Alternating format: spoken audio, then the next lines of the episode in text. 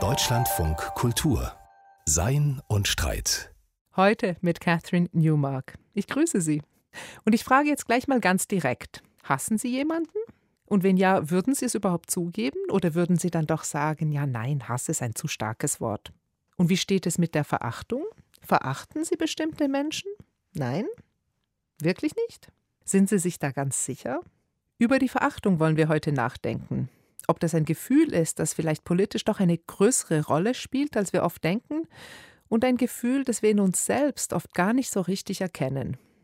Darüber will ich jetzt reden mit Hilge Landweer. Sie ist Professorin für Philosophie an der Freien Universität Berlin. Hallo, herzlich willkommen.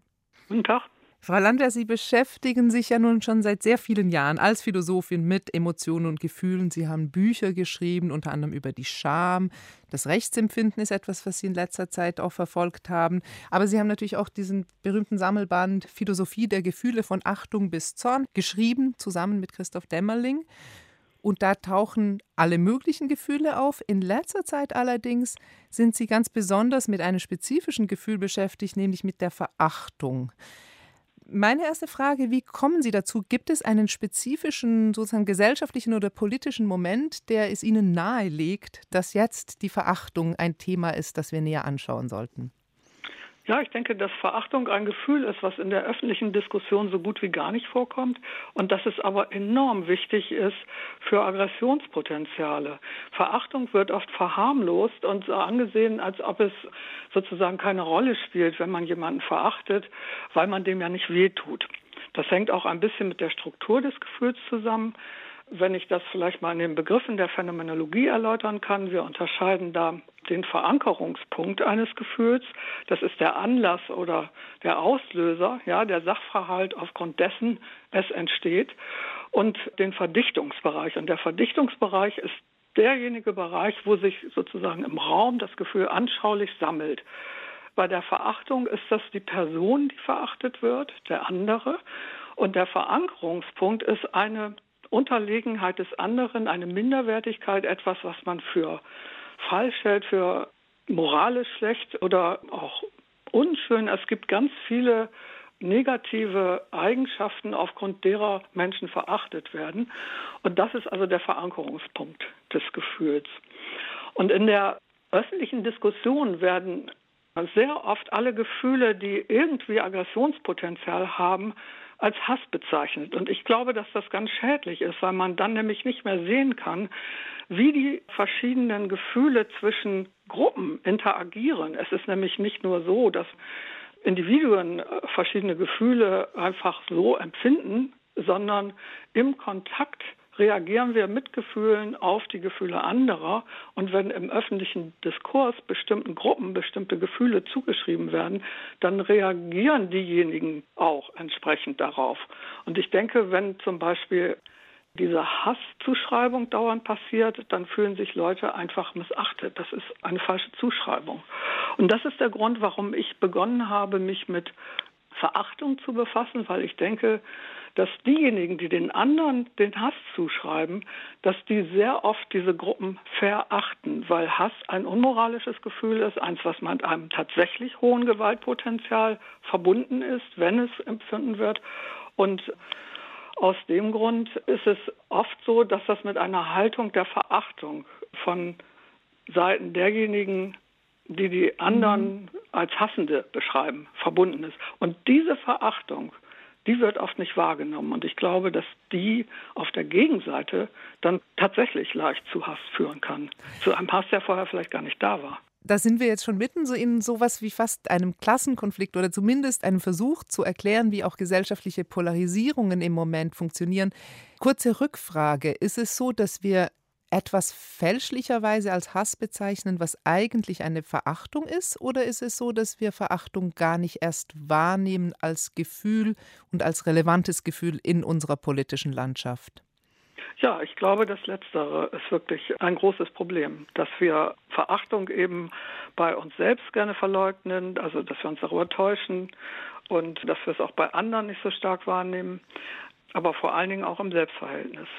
Und warum täuschen wir uns darüber? Ich muss gestehen, dass diese phänomenologische Terminologie des Verankerungspunktes und des Verdichtungsbereiches, vielleicht können Sie das noch näher erklären, warum ist es so, dass man Gefühle haben kann und sie selbst nicht erkennt?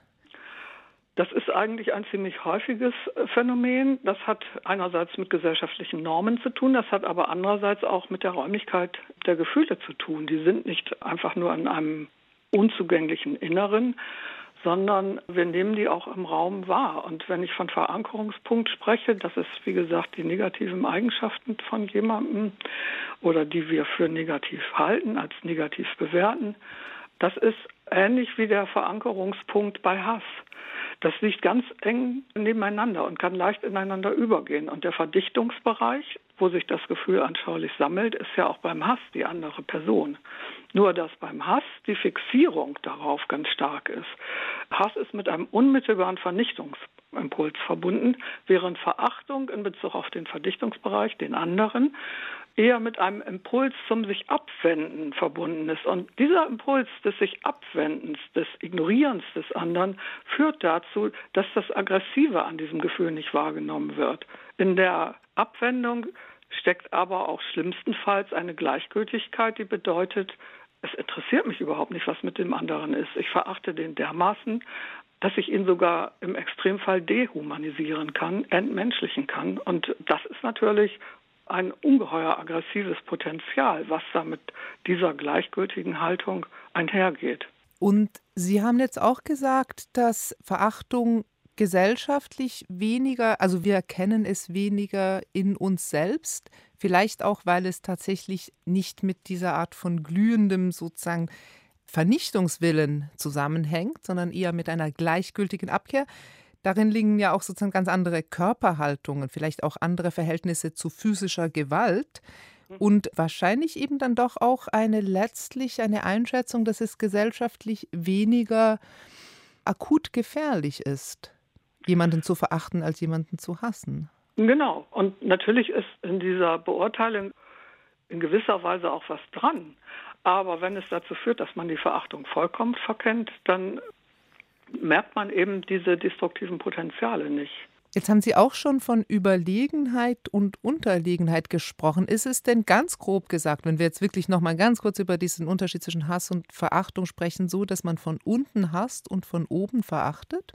So pauschal kann man das vielleicht nicht sagen, aber tendenziell ist es tatsächlich so, dass Verachtung immer aus einer überlegenen Position, also nicht immer, aber in den allermeisten Fällen aus einer überlegenen Position heraus empfunden wird, beziehungsweise durch die Verachtung wird die Überlegenheit zumindest in der Vorstellung hergestellt.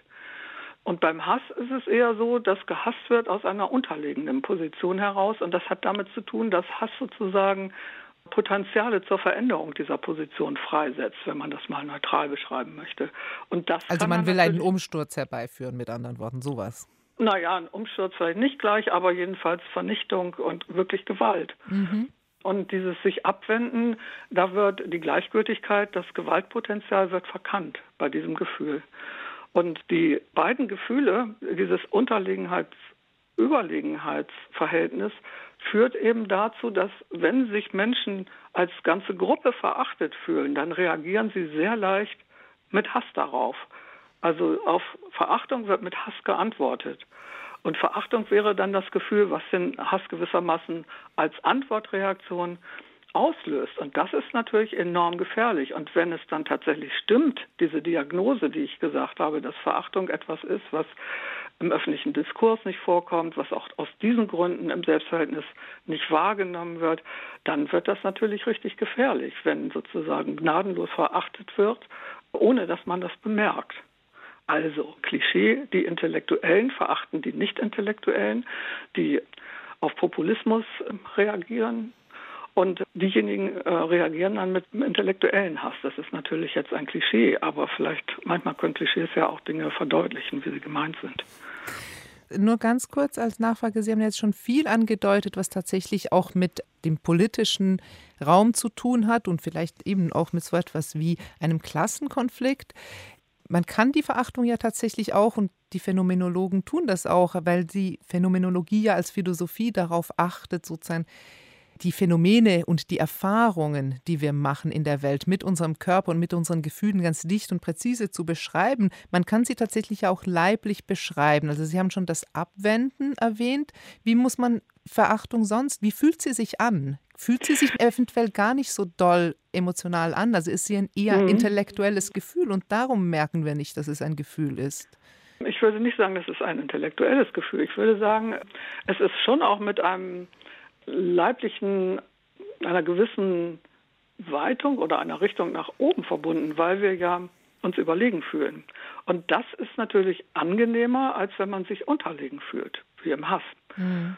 Deshalb denke ich, ist es auch einmal auf individueller Ebene ist es angenehmer, dieses Gefühl der Verachtung. Also es kommt einem merkwürdig vor, es als angenehm zu beschreiben, das würde ich jetzt auch nicht sagen, aber es ist erleichternd, wenn man jemanden nicht hassen muss, stattdessen verachtet, so würde ich denken, weil die Fixierung auf den anderen dann aufgehoben wird. Man fühlt sich souveräner. Es ist ein Gefühl, was in die neoliberale Landschaft passt. Also ich meine damit, dass in neoliberalen Gesellschaften ja Eigenverantwortung und Selbstzurechnung von Erfolg und Misserfolg eine ganz große Rolle spielen. Und das eben ist verbunden mit dem Entstehen von Überlegenheits- und Unterlegenheitsgefühlen. Und die werden an sich nicht als was Problematisches angesehen. Und wenn ich erstmal in diesem Überlegenheitsgefühl bin, dann ist die Verachtung nicht weit. Dazu kommt dann ja noch, dass wenn ich mich in Wirklichkeit vielleicht nicht wirklich überlegen fühle, aber mir das vorstelle, mich da rein imaginiere, möchte ich mal sagen, dann stellt das ja tatsächlich das Gefühl der Überlegenheit her unter Umständen und verschafft mir damit eine Überlegenheit, die ich erst gar nicht verspürt habe. Also ist auch wichtig, diese Selbstsuggestion, die mit der Verachtung verbunden ist. Und das ist auch etwas Leibliches, was eben diese Überlegenheit, dieses sich über den anderen erheben enthält. Noch ein letzter Punkt. Sie schreiben ja nicht nur, dass wir Verachtung verkennen in uns selber, sondern auch, dass wir gewisse Dinge in Verachtung hinein transformieren. Wie funktioniert denn Transformation von Gefühlen? Also kann ich ein Gefühl willentlich verändern? Ein bisschen willentlich, aber natürlich kann ich mir nicht ein Gefühl wünschen und dann habe ich es. So einfach ist der Zusammenhang natürlich nicht. Aber Gefühle, die leiblich eng benachbart sind, kann man schon ineinander verschieben. Aber das bedeutet auch, dass solche Verschiebungen, Transformationen, Modifikationen auch unwillentlich passieren. Durch Ideologie, dadurch, dass normativ ist Hass verachtet, geächtet, aber Verachtung eben nicht. Und das sind dann Motive, weswegen da auch so kleinere Verschiebungen stattfinden können, ohne dass ich mir Rechenschaft darüber abgebe, ohne dass ich das überhaupt wirklich richtig wahrnehme. Und deswegen, denke ich, ist es so wichtig, sich wirklich zu fragen, ob man vielleicht doch den anderen verachtet. Sie hören Deutschlandfunk Kultur und ich bin weiterhin im Gespräch mit Hilge Landweer.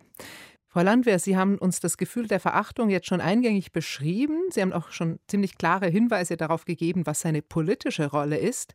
Aber bevor wir auf die Politik der Verachtung noch näher eingehen, spielt denn die Verachtung nicht nur für kollektive Zusammenhänge, für die Gesellschaft als Ganze, sondern auch für private Zusammenhänge, also für Individuen eine Rolle? Verachten wir auch im intimen Bereich? Selbstverständlich. Also alle Gefühle, die auch kollektiv sein können, kommen natürlich auch als individuelle Gefühle vor.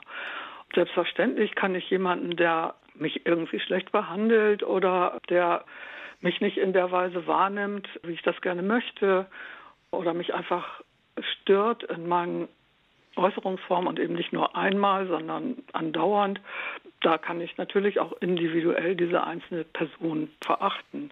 Aber gesellschaftlich auffälliger und noch wesentlich problematischer sind natürlich die typischen Kombinationen von Hass und Verachtung in solchen Phänomenen wie Rassismus, Antisemitismus oder Misogynie, Frauenfeindlichkeit. Das ist natürlich sehr stark ein ideologischer Komplex, der mit Verachtung einhergeht.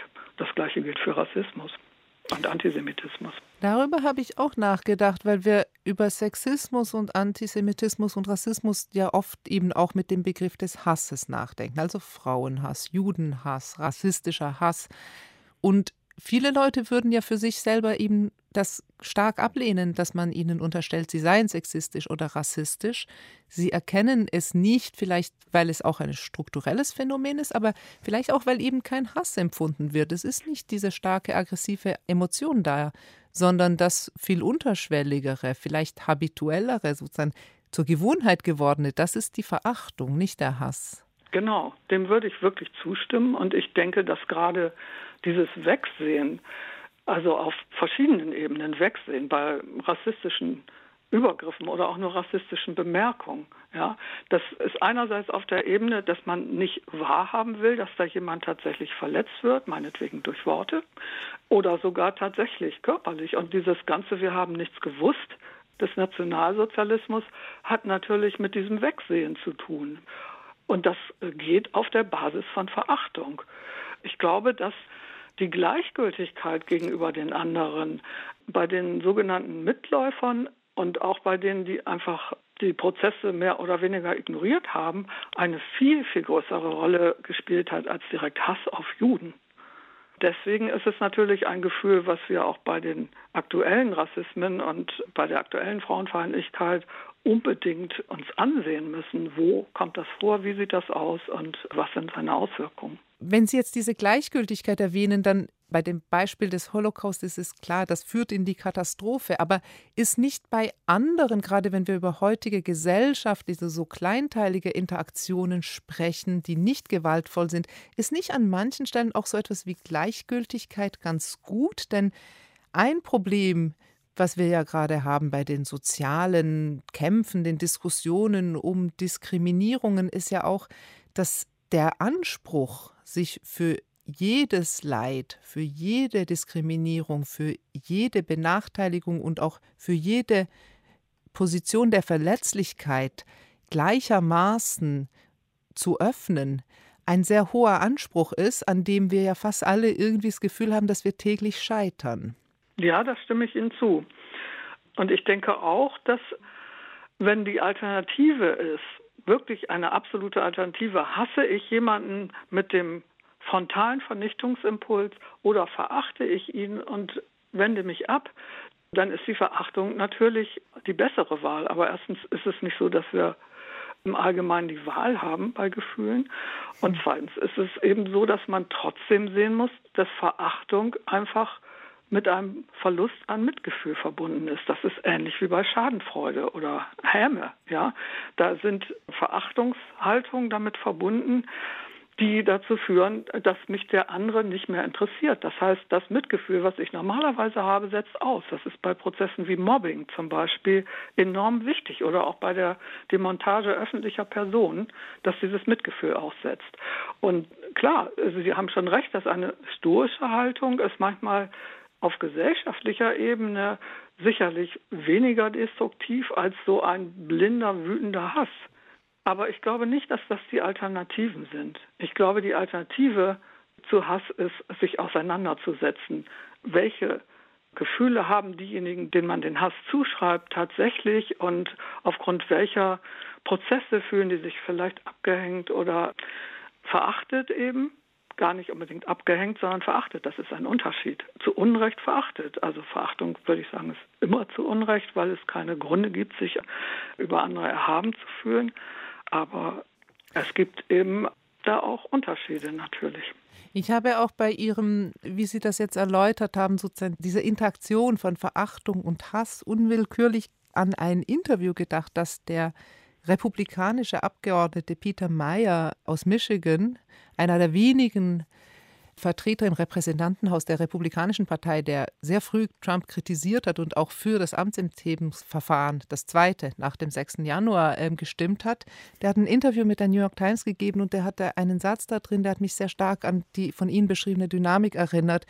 Der sagte, die Menschen, die Trump blind gefolgt sind, haben ihm diese Loyalität gezeigt und haben sich so stark mit ihm identifiziert, weil sie das Gefühl hatten, dass die gleichen Leute, die auf sie herabsehen, auch auf Trump herabsehen. Und das wäre ja genau sozusagen diese Erklärung, wie dieses unheilvolle Polarisierung zwischen sogenannten Eliten und sogenannten Abgehängten oder Verachteten sich gegenseitig hochschaukelt. Ja, das leuchtet mir sofort ein, diese These. Und ich denke, das ist ja offenkundig. Natürlich, ich darf mal sagen, wir alle haben Trump von Anfang an verachtet. Alle, die irgendwie Trump bei seinen öffentlichen Auftritten gesehen haben, die seine Reden gelesen haben, die gehört haben, wie er sich geäußert hat in den sozialen Medien, haben ihn von Anfang an verachtet. Und das führt natürlich leicht zur Solidarisierung mit denjenigen, die sich aus anderen Gründen auch verachtet fühlen. Das ist so etwas, was Bourdieu ja großartig beschrieben hat, diese Distinktionsgefühle, ja, wo sich die oberen Klassen von den unteren durch ihre Geschmacksurteile und ihre Gefühle, die sie in Bezug auf den Geschmack der anderen haben, nämlich Ekel, von den anderen abgrenzen und besser fühlen.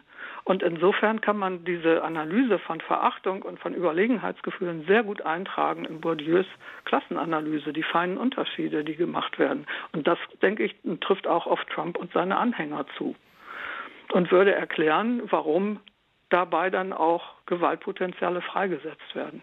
Das heißt, wenn man wirklich über die Verachtung auch als Geschmacksurteil oder mit diesem sozusagen Distinktionswillen verbundenes Gefühl nachdenkt, dann kann man eigentlich die Analyse ergänzen.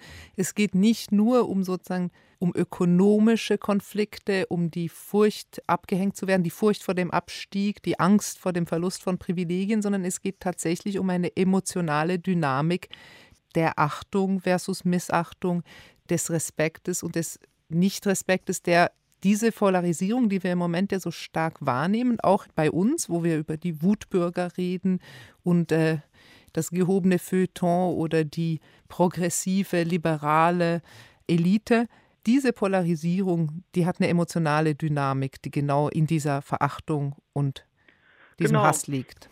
Wenn man sagt, das sind die Abgehängten, diejenigen, die für Populismus empfänglich sind, dann liegt darin ja im Grunde bereits ein gewisses Maß von Verachtung. Denn abgehängt möchte niemand sein. Mhm. Das ist so ähnlich wie, wenn man Leuten sagt, sie als Behinderte bezeichnet zum Beispiel. Darin liegt ja auch ein Maß von Verachtung. Selbst wenn auf einer bestimmten Ebene vielleicht da etwas dran sein mag oder wenn an dem sozial abgehängt sein, wenn diese Analyse in bestimmten Punkten stimmen mag, aber das ist ja im Moment gar nicht so. Also wir wissen ja, dass die sogenannte gesellschaftliche Mitte diese Parteien wählt. Ja. Das heißt, allein durch die Zuschreibung, dass diejenigen, die diese politische Position vertreten, Abgehängte sind, fühlt man sich schon verachtet und kann dann reaktiv sehr leicht mit Hass reagieren.